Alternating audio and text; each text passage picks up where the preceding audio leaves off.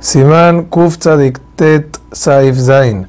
Las mujeres, aunque estudiamos que pueden hacer zimun por sí solas, en caso de comer con hombres y haber 3 hombres haciendo zimun, deben salir y de Jehová con el zimun de los hombres.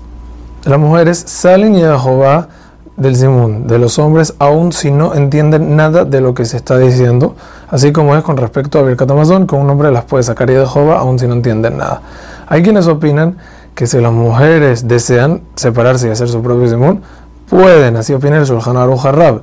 Sin embargo, en el Shulján Aruj se entiende que no deben separarse, sino deben salir con el zimun de los hombres. Hazak Ubaruj.